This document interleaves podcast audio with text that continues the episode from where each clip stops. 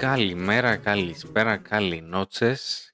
Καλώς ήρθατε σε ακόμα ένα επεισόδιο του Last Week Podcast και μια και κανείς δεν με ρώτησε πώς επιλέχθηκε το όνομα Last Week Podcast, ε, εγώ θα απαντήσω σε αυτό.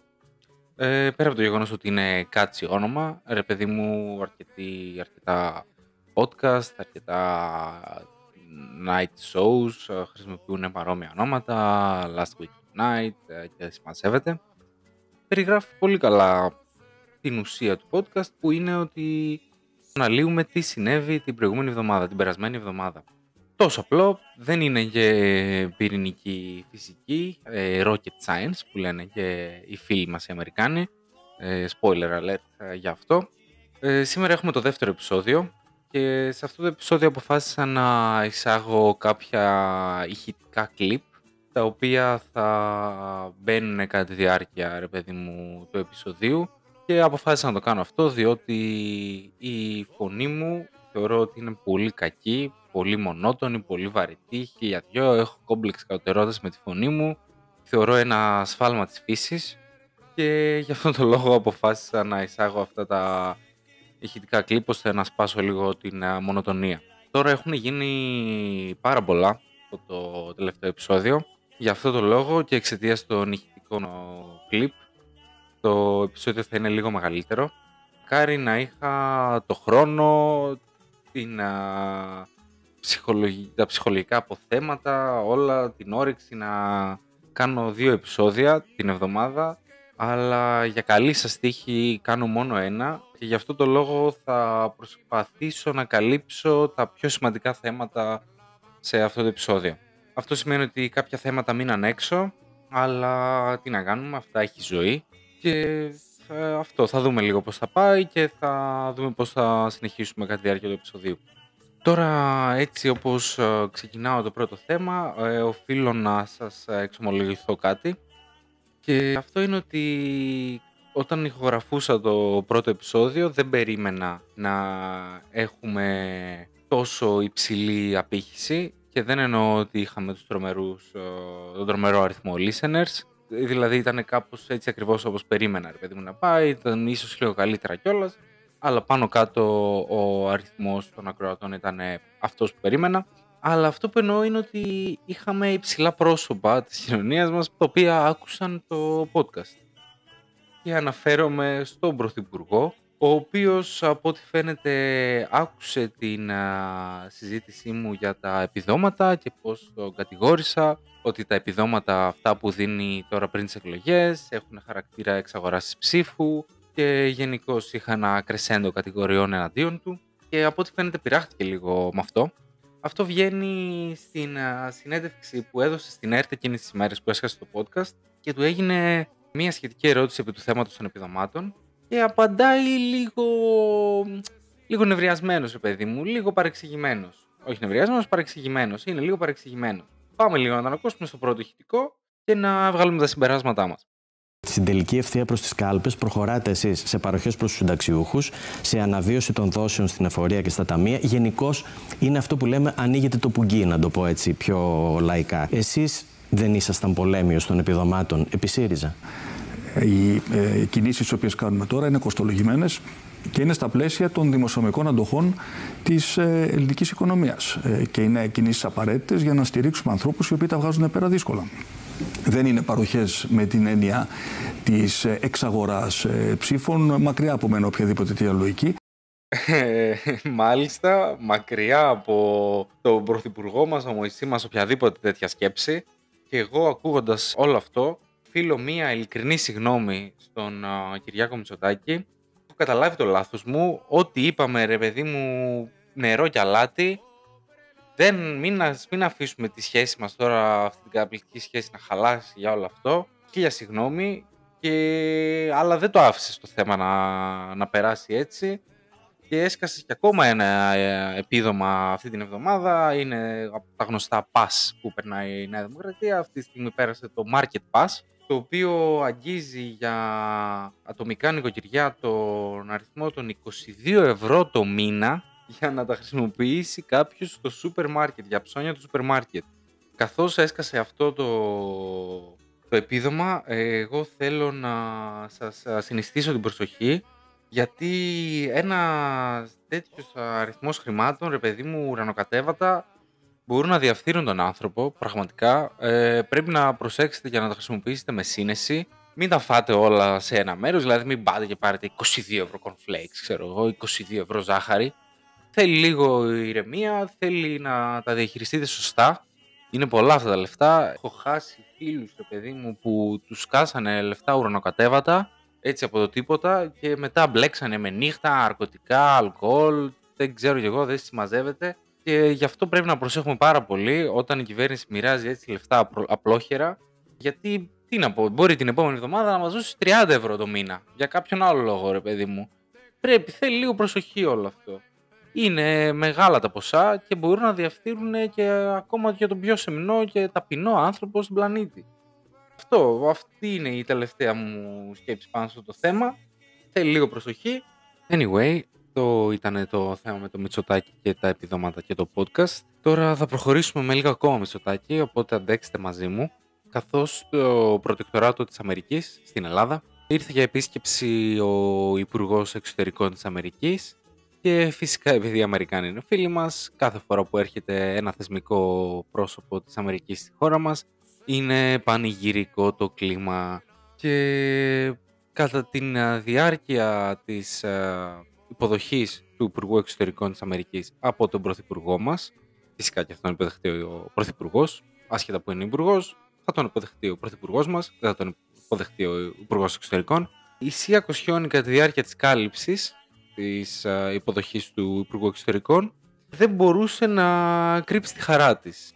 Πάμε λίγο να ακούσουμε το ρεπορτάζ και το συζητάμε. Βλέπουμε, ε, Ναντίν, και τα πλάνα από την άφηξη του Αμερικανού Υπουργού Εξωτερικών στο Μέγαρο Μαξίμου και το θερμό κλίμα που μας περιγράφεις μεταξύ των δύο ανδρών. Νομίζω ότι αποτυπώνεται ε, και στις χειρονομίες ε, μεταξύ τους, στα, στα χαμόγελα που υπάρχουν, στις, στη γλώσσα του σώματος, σε πάση περιπτώσει. Και εδώ βλέπουμε έτσι και την εικόνα μέσα από το σαλονάκι το σαλονάκι τους, ε, με τα χαμογελάκια τους, κάνανε ζουζουνίτσες, συζητούσαν για εξοπλιστικά. Έμαθα μετά ήταν την άπτη η σύμβαση για τα F-35, τα οποία θα κοστίσουν στον ελληνικό λαό 4 δισεκατομμύρια ευρώ.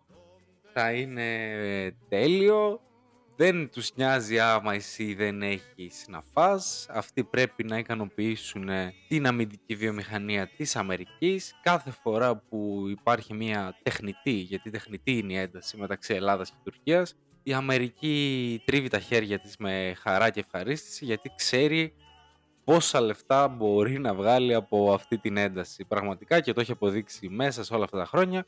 Όχι μόνο η Αμερική, η Γαλλία με τις πραγάτες Μπελαρά και τα υπερόπλα τα Rafale που κάθε φορά που παίρνουμε ένα όπλο βγαίνουν ρε παιδί μου οι ειδικοί αναλυτές και λένε στα δελτία ειδήσεων ε, αυτό το όπλο αλλάζει τις ισορροπίες στο Αιγαίο. Μετά από δύο χρόνια η Τουρκία παίρνει το επόμενο όπλο και βγαίνουν οι αναλυτές και λένε αυτό το όπλο αλλάζει τώρα τις ισορροπίες στο Αιγαίο, υπέρ της Τουρκίας αυτή τη φορά. Μετά πρέπει να πάρουμε εμείς κάτι άλλο. Και είναι οι ίδιοι που πουλάνε όπλα σε εμάς, πουλάνε και στην Τουρκία όπλα και εμείς είμαστε αυτοί που τα καταναλώνουμε, δημιουργούνται όλες αυτές τις τεχνητές εντάσεις, αλλά πάλι καλά όλα αυτά αξίζουν γιατί νιώθουμε ασφαλείς. Σωστά, δεν είναι, είναι αυτό. Νιώθουμε ασφαλείς, παίρνουμε όλα αυτά τα όπλα, αλλά στην τελική όλο αυτό το αξίζει. Μπορεί να μην έχουμε να φάμε, μπορεί τα σχολεία και τα νοσοκομεία να είναι υποστελεχωμένα, χίλια δυο μπορεί, αλλά έχουμε τα Ραφάλ, έχουμε τα F-35, τις Μπελαρά, Δηλαδή, ελάτε να σφαχτούμε για ένα κομμάτι ψωμί. Πραγματικά, αυτή είναι η νοοτροπία μας και γι' αυτό θα μας κάνουν έτσι για τα επόμενα πολλά χρόνια, θα μας πουλάνε όπλα, είναι καθαρό ντάβα αλλά δεν υπάρχει κάποια, κάποιο φως του να αλλάζει κάτι τέτοιο, τουλάχιστον σύντομα. Θα δούμε πώς θα, πώς θα προχωρήσει αυτό το θέμα.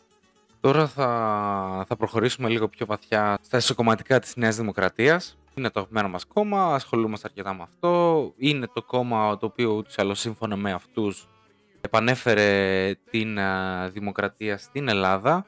Λογικά από το Παρίσι, το οποίο ήταν πολιτικά εξόριστη. τώρα στη Νέα Δημοκρατία ο Κωνσταντίνος Καραμαλής, χου, ο Κωνσταντίνος Καραμαλής, ναι, ο πρώην Πρωθυπουργός της χώρας από το 2004 μέχρι το 2009, ο οποίος έχει κατηγορηθεί εδώ και πάρα πολλές φορές ότι είναι ε, ο Πρωθυπουργός ο οποίος πτώχευσε την Ελλάδα. Φυσικά και δεν φταίει μόνο αυτός, αν και έχει ένα τεράστιο μερίδιο ευθύνης.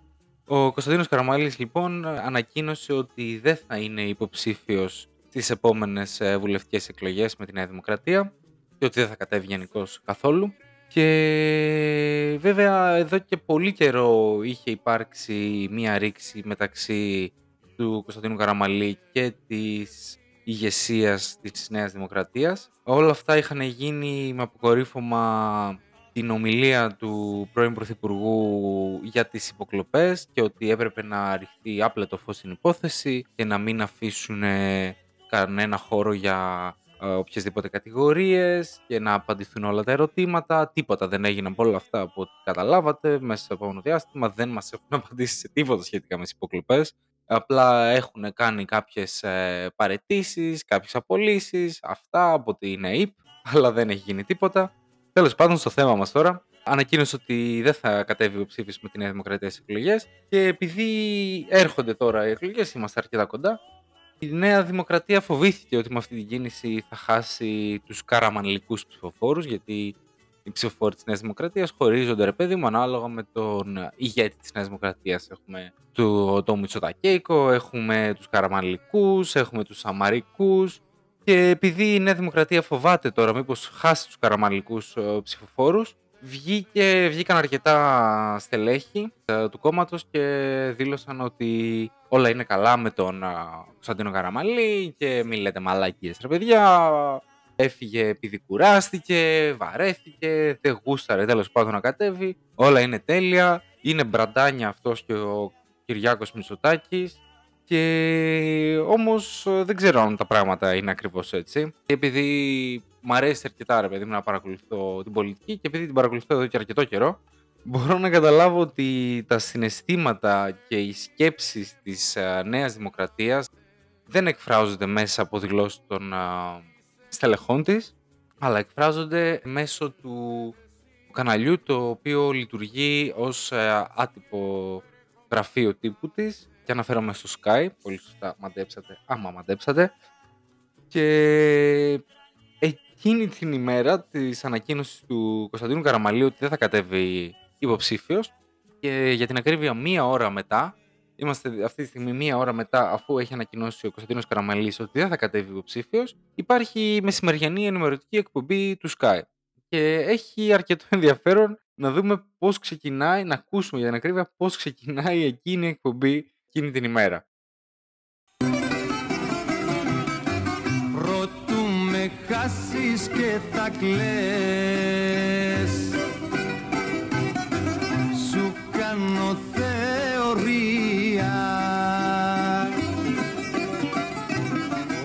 κι αν πω θα γίνεται χωρίς αντιλογία.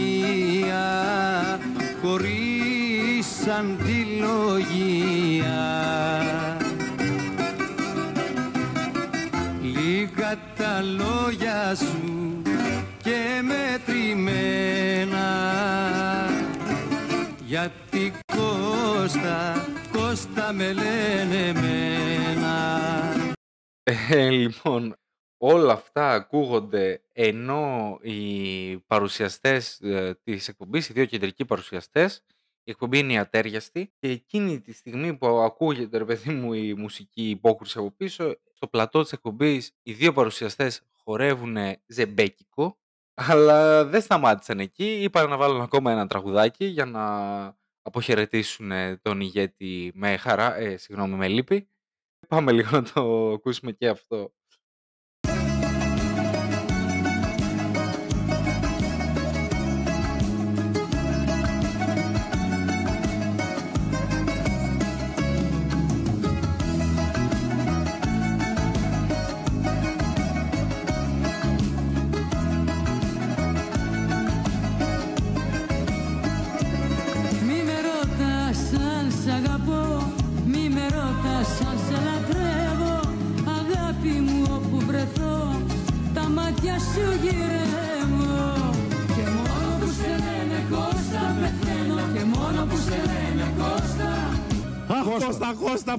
Αμάν. Αχ, Κώστα, Κώστα. Αχ. Λοιπόν, τέλος πάντων, βέβαια η ρεπόρτερ του Sky, ρε παιδί μου, που κάλυπτε την είδηση, βγήκε και αφού διάβασε τις δηλώσεις του Κωνσταντίνου Καραμάλη, τη δήλωσή του για την ακρίβεια που ανακοίνωσε ότι δεν θα κατέβει στις ε, βουλευτικές εκλογές, έτρεξε να προλάβει και κάποιες παρεξηγήσεις και κάποιες σκέψεις ε, ορισμένων καγεντρεχών, ότι υπάρχει κάποιο άλλο θέμα με το οποίο ο Κωνσταντίνος Καραμαλής δεν, για το οποίο ο Κωνσταντίνος Καραμαλής δεν ήθελε να κατέβει στις ε, βουλευτικές και έτρεξε ρε παιδί μου σαν πυροσβέστης να σβήσει οποιασδήποτε φλόγες πήγαν να ανάψουν αλλά και πάλι οι παρουσιαστές της εκπομπής είχαν διαφορετική άποψη. Προφανώς τονίζει, στηρίζω πάντα την κυβέρνηση της Νέας Δημοκρατίας, την παράταξη που ίδρυσε ο Κωνσταντίνος ε, Καραμανλής και υπηρετώ αδιαλείπτως επί μισό σχεδόν αιώνα. Πιστός στην ιστορία της, την ιδεολογία, τις αρχές και τις αξίες της, με σεβασμό και αγάπη για τον κόσμο της και όλους τους Έλληνες πολίτες. Οπότε αντιλαμβάνεστε ότι δεν υπάρχει κανένα σενάριο κάποιου προβλήματος, κάποιας ρήξης, οτιδήποτε. Το λέω προς αποφυγή παρερμηνιών. Καλά, θα γραφτούν διάφορα, θα υποθούν. Διάφορα Ο καθένα μπορεί να διαβάσει όπως θέλει τώρα. Έτσι, πιστεύετε. θα δει και Δεν- πώς θα τη μεταφράσει. Δεν υπάρχει κανένα σενάριο Και και πώς θα εσύ. τη Μην μεταφράσει. το δένει. Εγώ θέλω να πω σήμερα ότι είναι η χαρά του πολιτικού ρεπορτάζ. σήμερα. Ναι, η αλήθεια είναι- είμαστε, πώς το λένε, με το που τα ακούσαμε είμαστε, έχουμε φτιαχτεί και η Ναντίν και όλοι είμαστε. Λοιπόν, γεια σας. Μάλιστα, η χαρά τους, η χαρά τους σήμερα. Και στην ε, συνέχεια, μετά τη ρεπόρτερ, βγήκε και ο διευθυντής ε, ειδήσεων του Sky 100,3, ο οποίος ακολουθούσε και τον Καραμαλή κατά τη διάρκεια που ήταν ε, πρωθυπουργός και είχε μία άλλη άποψη σχετικά από τη ρεπόρτερ του Sky. Η αλήθεια είναι ότι έγιναν και ορισμένα πράγματα τα οποία τον απογοήτευσαν. Για να τα λέμε όλα. Δηλαδή, Δηλαδή, η υπόθεση των υποκλοπών δεν είναι μια υπόθεση η οποία μπορεί εύκολα να καταπιεί ο Καραμανλής και γι' αυτό είχε αποφασίσει τότε να μιλήσει και είχε δεχθεί κριτική γιατί αποφάσισε να μιλήσει για τις υποκλοπές.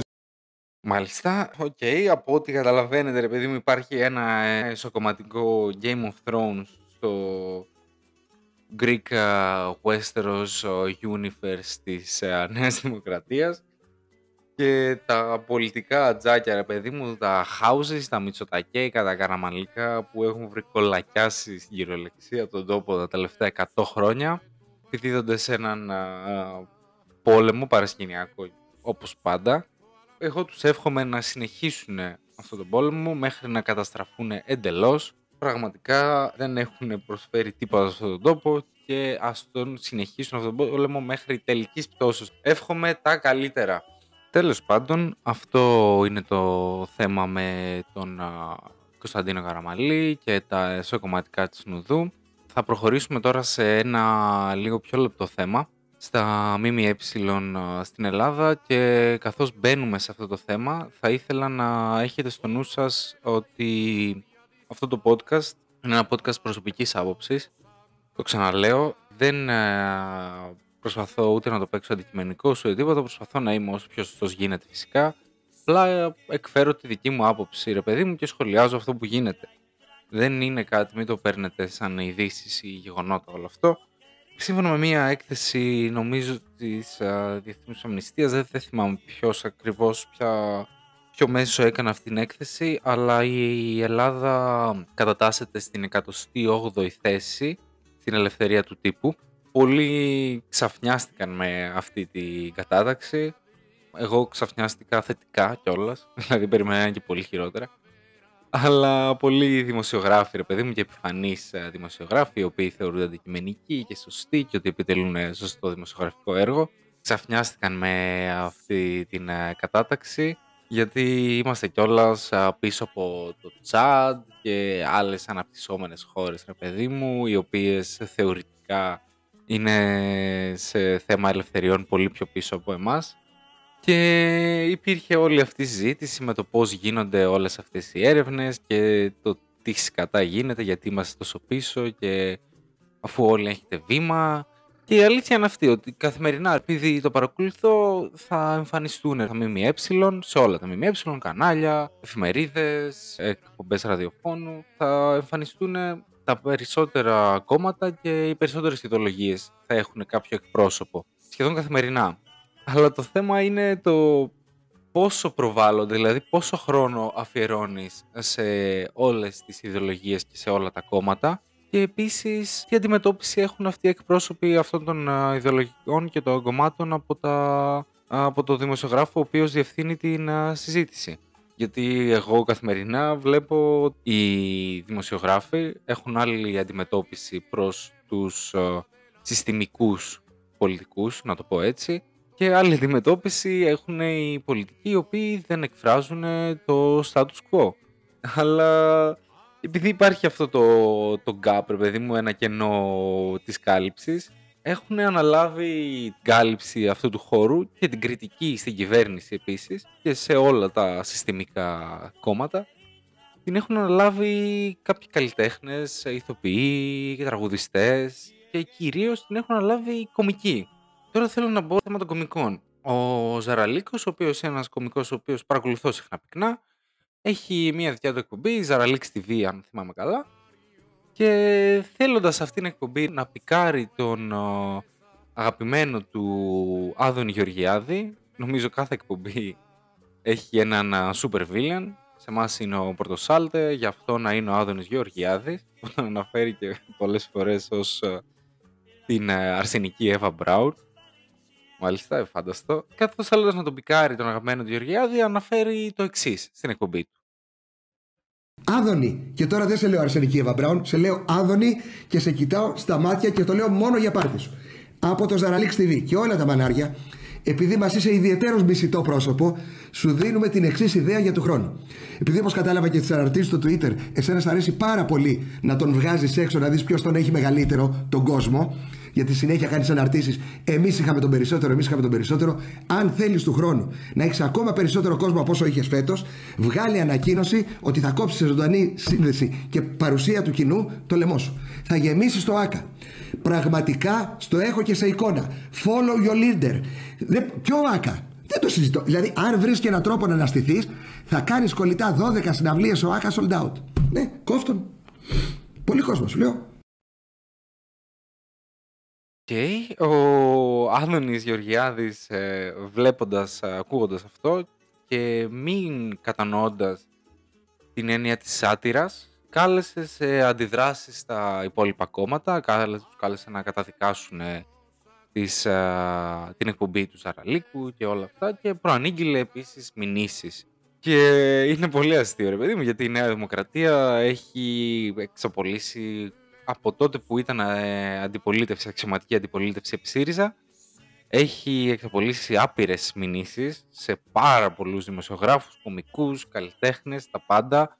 Δηλαδή ο Βαξεβάνης είτε το συμπαθείς είτε όχι, είναι ένας ερευνητικός δημοσιογράφος, είναι αρκετά αναγνωρισμένος, οκ, έχει κομματική ταυτότητα, ε, είναι προσκείμενος στο ΣΥΡΙΖΑ, αλλά ο καημένος είναι κάθε εβδομάδα ε, για κάποια άλλη υπόθεση η οποία τον έχει κάνει μήνυση η Νέα Δημοκρατία στα δικαστήρια. Και η υπόθεση η οποία είναι συνεχώς ρε παιδί μου στην επικαιρότητα για, με το Βαξεβάνι είναι η υπόθεση της Νοβάρτης που είναι μια υπόθεση που, ε, για την οποία η εταιρεία έχει καταδικαστεί στην Αμερική και πληρώνει αποζημίωση για πρακτικές αθέμητου ανταγωνισμού λόγω χραματισμού πολιτικών προσώπων Δηλαδή έχουν αποδεχτεί άλλες χώρες ότι έχει γίνει αυτό ρε παιδί μου, έχουν πάρει λεφτά, τα έχουν φάει, καθαρό λάδωμα. Αλλά εδώ πέρα ακόμα στο Greek universe ρε παιδί μου το θεωρούμε όλο αυτό μια σκευωρία. Είναι ένα hoax uh, της ε, κυβέρνησης ΣΥΡΙΖΑ για να ρίξει τη, τον πολιτικό της αντίπαλο τη Νέα Δημοκρατία. Τώρα ο Ζαραλίκος πολύ σοφά απάντησε σε αυτό το κάλεσμα του Άδωνη Γεωργιάδη για να κατακρίνουν τα υπόλοιπα κόμματα την εκπομπή του και είπε ότι εδώ και 15 μήνες ο ίδιος περιμένει την κατακραυγή του ντου που είχε η η μάτι με τους Μπράβους στην, στην, στο θέατρο, στην παράστασή του. Δηλαδή, ε, για, αυτούς, για όσους δεν θυμάστε, ρε παιδί μου, η Σάσα Σταμάτη είχε πάει να παρακολουθήσει το θέατρο του Ζαραλίκου, την παράστασή του, καθώς ο Ζαραλίκος κατέκρινε ε, σατυρικά το αφεντικό της ε, Σάσα Σταμάτη, και αφεντικό το λέω, και ξέρω ότι γενικώς ξέρετε πολύ καλά, δεν μου αρέσει καθόλου αυτή η λέξη, αλλά στην προκειμένη περίπτωση είναι το αφεντικό του Σάσα Σταμάτη, ο Βαγγέλης Μαρινάκης. Η Σάσα Σταμάτη έκανε ντου με κάτι μπράβους και καλούσε τη διακοπή της παράστασης με το έτσι θέλω. Τότε δεν είχε βγει ε, κανείς από τη Νέα Δημοκρατία και δεν είχε κατακρίνει αυτό το γεγονός. Και λέει ο Ζαραλίκος και περιμένετε τώρα ρε παιδί μου να κατακρίνετε εμένα για αυτό που είπα. Έχω εδώ εγώ και 15 μήνες, περιμένω που είχαν έρθει μπράβοι με όπλα στην παράστασή μου. Και πολύ σωστά το λέει. Ο Ζαραλίκος είναι ένας σατυρικός κωμικός, κάνει τη δουλειά του, την κάνει πολύ καλά προσωπική μου άποψη πάλι και μακάρι να συνεχίσει. Οι κομικοί και οι καλλιτέχνες δεν έχουν την τάση να υποκύπτουν σε εκβιασμούς ή σε μηνύσεις των ε, κομμάτων. Και πολύ καλά κάνουν. Anyway, και με αυτό θέλω να κλείσει αυτή η παρένθεση σχετικά με τα ΜΜΕ και να ξανατονίσω ότι όλο αυτό ήταν η προσωπική μου άποψη. Δεν έχει. Πραγματικά, άμα δεν, δεν σας άρεσε, δεν, δεν τη γουστάρετε, πιστεύετε ότι είμαι λάθος, πάρετε και πετάξτε την αλλά ήθελα να το σχολιάσω όλο αυτό γιατί κάθε μέρα βλέπω κάτι και χειρότερο από τα ελληνικά ΜΜΕ. Τέλος πάντων, κλείνει αυτή η μικρή παρένθεση. Πάμε παρακάτω. Προχωρήσουμε λίγο στις εκλογές που από ό,τι φαίνεται κλειδώνουν για τις 9 Απριλίου και για όσους δεν γνωρίζουν οι πρώτες κάλπες που θα στηθούν θα είναι κάλπες με τον καινούριο εκλογικό νόμο που άφησε ο ΣΥΡΙΖΑ πριν ε, φύγει από τη διακυβέρνηση, τον ε, εκλογικό νόμο της απλής αναλογικής, κάτι που σημαίνει ότι οι βουλευτές στους οποίους ε, κλέγει το κάθε κόμμα εξαρτούνται καθαρά και μόνο από το ποσοστό το οποίο έλαβε στις εκλογές. Δεν υπάρχει δηλαδή σε αντίθεση με την ενισχυμένη αναλογική ένα μπόνους εδρών στο πρώτο κόμμα και με την ενισχυμένη αναλογική που είχαμε εμείς Μέχρι πρόσφατα, τις τελευταίες εκλογές δηλαδή, το πρώτο κόμμα έπαιρνε μπόνους 50 έδρες. Δηλαδή, στις εκλογές εμείς ψηφίζαμε για 250 έδρες ουσιαστικά και το πρώτο κόμμα έπαιρνε τις 50 πρώτες έδρες de facto. Είναι ένα βήμα προς το μπροστά, όλη η Ευρώπη πραγματικά ακολουθάει αυτό το μονοπάτι της, ε, του εκλογικού νόμου, ακολουθάει την απλή αναλογική, Γι' αυτό και υπάρχουν σε όλα τα ευρωπαϊκά, ευρωπαϊκά κράτη ε, κυβερνήσεις συνεργασίας μεταξύ των κομμάτων. Το θεωρώ κάτι πολύ δημοκρατικό να υπάρχει αυτός ο εκλογικός νόμος. Είναι ε, κάτι το οποίο έχει ανάψει για τα καλά τη συζήτηση των ε, μετεκλογικών συνεργασιών. Και ε, επειδή είναι ο ΣΥΡΙΖΑ ο οποίος άσχετα με το τι λέει, είναι, είναι σχεδόν σίγουρος ότι θα χάσει τις εκλογές τύπου θα βγει δεύτερο κόμμα. Τώρα το πώς ε, θα τις χάσει αυτό εξαρτάται ρε παιδί μου, από αυτό εξαρτάται οι επόμενες κινήσεις του. Δηλαδή θα τις χάσει με 2% διαφορά. Αυτό είναι κάτι πολύ διαχειρίσιμο. Και επίσης είναι διαχειρίσιμο με την έννοια ότι υπάρχουν πολύ έντονες συζητήσεις το τελευταίο διάστημα για το γεγονός ότι μπορεί να κάνει μετά κυβέρνηση εργασία με το Πασόκ. Καλά ακούσατε, το ΠΑΣΟΚ. Είναι σε προχωρημένες συζητήσεις από τον ΣΥΡΙΖΑ για μια πιθανή συνεργασία εφόσον βγαίνουν οι έδρες γιατί αυτή τη στιγμή αυτά τα δύο κόμματα για να συμπορευτούν και να μπορούν να κάνουν μια κυβέρνηση για να έχουν τους 151 βουλευτές θα πρέπει να έχουν ένα ποσοστό γύρω στο 46% στη Βουλή 6 κομμάτων. Αυτό το ποσοστό φαίνεται σαν να μην βγαίνει, η αλήθεια είναι αυτή, η Νέα Δημοκρατία το ξέρει καλά αυτό και γι' αυτό το λόγο δεν θα κάτσει να ασχοληθεί με σενάρια κυβερνήσεων συνεργασίας μεταξύ των κομμάτων και βασίζεται στο γεγονός ότι θα πάει σε δεύτερες εκλογές οι οποίες θα γίνουν εφόσον δεν μπορεί να υπάρξει κυβέρνηση στις πρώτες εκλογές γιατί κανένα κόμμα και καμία συνεργασία κομμάτων δεν θα έχει τον απαιτούμενο αριθμό βουλευτών θα πάμε σε δεύτερες κάλπες, οι οποίες λογικά θα είναι δύο εβδομάδες μετά την ε, πρώτη Κυριακή. Μεσολαβεί και το Πάσχα εκείνο το διάστημα, Κυριακή του Πάσχα. Οπότε οι πρώτες θα είναι η Κυριακή των Βαΐων και οι δεύτερες θα είναι και η Κυριακή του Θωμά. Η Νέα Δημοκρατία έχει ως στόχο να πάει εκεί πέρα, γιατί πέρασε με το, την, την πρώτη, το πρώτο δίμηνο, τρίμηνο που ήταν στη διακυβέρνηση μετά το ΣΥΡΙΖΑ, ανέρεσε τον εκλογικό νόμο του ΣΥΡΙΖΑ, ότι της απλής αναλογικής, οπότε οι παραεπόμενες εκλογές, που θα είναι οι- της δεύτερης Κυριακής, θα έχουν ε, τον ε, νόμο των εκλογικών, θα γίνουν με τον εκλογικό νόμο της ενισχυμένης αναλογικής, δηλαδή με τον πόνους 50 εδρών. Ας μείνουμε τώρα λίγο στην ε, ε, πιθανή κομματική συνεργασία, διακομματική συνεργασία του ΣΥΡΙΖΑ με το ΠΑΣΟΚ. Ο ΣΥΡΙΖΑ μας ε, θυμίζει για ακόμα μία φορά πόσο καφενείο είναι πραγματικά. Ε, το έλεγα από την αρχή και το πιστεύω ακράδαντα, δεν μπορεί να κερδίσει τίποτα. Είχε την ευκαιρία του, βγήκε, τα έκανε πουτάνα όλα πραγματικά, δεν, ε, τα ρήμαξε όλα. Ε, ό,τι ηθική αξία είχε αυτό το κόμμα τη ρήμαξε. Μας αποδεικνύει μέρα με τη μέρα πόσο καφενείο είναι και αυτό αποδεικνύεται και από, τον, ε, από τη στάση του Πολάκη ο οποίος ε, έτσι όταν ε, καταρτιζόταν το ψηφοδέλτιο του ΣΥΡΙΖΑ δήλωσε ότι δεν θα κατέβει ως υποψήφιος βουλευτής αν μέσα στο ψηφοδέλτιο της ίδιας εκλογικής περιφέρειας δεν ε, μπήκε ο κολλητός του. δηλαδή ήταν ε, μια απειλή, ξέρω εγώ, όχι θα πάρετε και το φίλο μου, ξέρω εγώ, πώς είναι όταν παίζαμε μπάλα μικρή ρε παιδί μου και λέγαμε εγώ θα πάω σε εκείνη την ομάδα που είμαι παιχτάρα αλλά θα πάρω και το φίλο μου μαζί. Έτσι, με το έτσι θέλω. Είναι κλασικό καφενείο ο ΣΥΡΙΖΑ και δεν ξέρω τι θα, τι, πώς θα προχωρήσει με όλο αυτό, με ποια στρατηγική θα πάει στις εκλογές. Δεν νομίζω να υπάρχει κάποιος λόγος να αναφερθώ στο Πασόκ του Ανδρουλάκη που είναι από πίσω και ο Βενιζέλ. Αλλά δεν ξέρω, τα τρία πρώτα κόμματα έτσι που δείχνουν αυτή τη στιγμή είναι πάρε το ένα και χτύπω το άλλο. Δεν λέω ότι όλα είναι το ίδιο κακά για να αποφυφε- αποφευχθούν κάποιες παρεξηγήσεις. Έχω εγώ την προσωπική μου άποψη για το ποιο είναι χειρότερο και ποιο είναι το λιγότερο κακό και όλα αυτά, αλλά αυτή τη στιγμή επειδή οι πρώτες εκλογές στην Κυριακή των Βαϊών είναι ε, 9 Απριλίου, έχουμε την ευκαιρία ρε παιδί μου να ξεφύγουμε από το δικοματισμό που έχει ρημάξει αυτή τη χώρα και οι μονοκομματικές κυβερνήσεις αυτοδύναμες, οι οποίες ε, δεν δίνουν λογαριασμό σε κανέναν. Έχουμε αυτή την ευκαιρία, λόγω του εκλογικού νόμου της, εν- της απλής αναλογικής, να ξεφύγουμε από όλη αυτή την ιστορία. Έχουμε το δικαίωμα και την ευκαιρία να ψηφίσουμε κάποιο άλλο κόμμα. Δεν χρειάζεται δηλαδή να μπούμε στο τριπάκι «Ε, bro, κοίταξε να δεις, εγώ θα ψηφίσω ένα από τα δύο κόμματα που δείχνουν πρώτα δημοσκοπήσεις, γιατί οποιοδήποτε άλλο κόμμα να ψηφίσω είναι σαν να ρίχνω άκυρη την ψήφο μου». Ποτέ δεν καταλάβαινα αυτή τη λογική.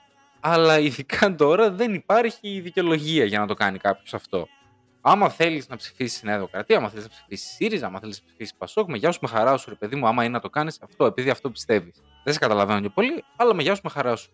Αλλά άμα είναι όντως να το κάνεις όλο αυτό, επειδή δεν πιστεύεις ότι η ψήφος σου θα πάει χαμένη, απλά άμα ψηφίσεις ένα άλλο κόμμα που όντω πιστεύεις, δεν έχεις δικαιολογία αυτή τη στιγμή να το κάνεις και είναι μια δικαιολογία η οποία ακούω εδώ και πάρα πολύ καιρό. ρε. Και επειδή οι κύκλοι μου είναι αριστερίζοντες, μου λέγανε στις προηγούμενες εκλογές: Μαλάκα Ρωμανέ, θα ψηφίσω ΣΥΡΙΖΑ. Εντάξει, μπορεί να έκανε εκείνη την ε, μαλακία, μαλακία με το δημοψήφισμα, αλλά θα ψηφίσω ΣΥΡΙΖΑ γιατί άμα δεν ψηφίσω ΣΥΡΙΖΑ θα βγει η Νέα Δημοκρατία, ξέρω εγώ. Δεν το πιστεύω, ξέρω εγώ, έχω και εγώ τα θέματα μου γιατί τον πίστεψα στο δημοψήφισμα και μου έκανε, μου την ψηφιά, ξέρω εγώ, Τσίπρας αλλά θα, ψω- θα τον ψηφίσω για να μην βγει η Νέα Δημοκρατία.